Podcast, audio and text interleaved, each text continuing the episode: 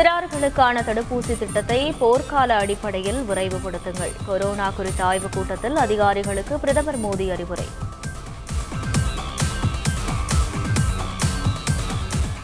Booster dose தடுப்பூசி போடும் பணி நாடு முழுவதும் இன்று துவக்கம். சுகாதார முன்களப் பணியாளர்களுக்கு முன்னுரிமை.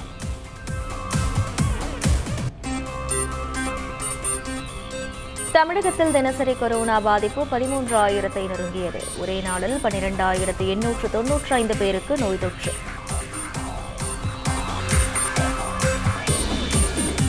ஒமிக்ரான் மற்றும் கொரோனா பரவல் குறித்து அதிகாரிகளுடன் முதலமைச்சர் ஸ்டாலின் இன்று ஆலோசனை. புதிய கட்டுப்பாடுகள் வெளியாக வாய்ப்பு.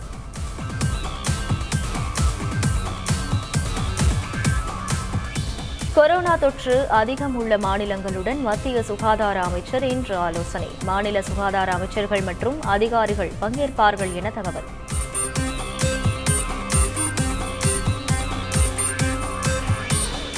அதிமுக ஒருங்கிணைப்பாளர் ஓ பன்னீர்செல்வம் மற்றும் ரவீந்திரநாத் எம்பி மீது வழக்கு பதிவு. வேட்புமனுவில் சொத்து விவரங்களை மறைத்ததாக குற்றச்சாட்டு.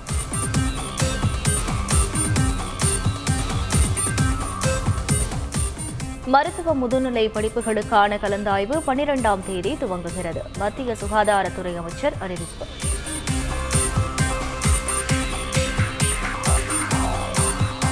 பொங்கல் தொகுப்பு பொருட்களின் தரத்தை உறுதி செய்ய வேண்டும். முதலமைச்சர் ஸ்டாலின் உத்தரவு.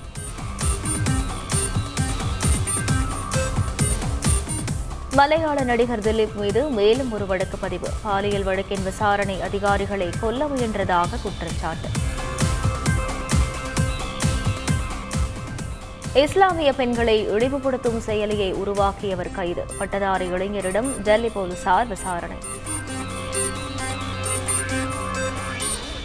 அமெரிக்காவின் நியூயார்க்கில் அடுக்குமாடி குடியிருப்பில் பயங்கர தீ விபத்து. ஒன்பது குழந்தைகள் உட்பட பத்தொன்பது பேர் உயிரிழப்பு.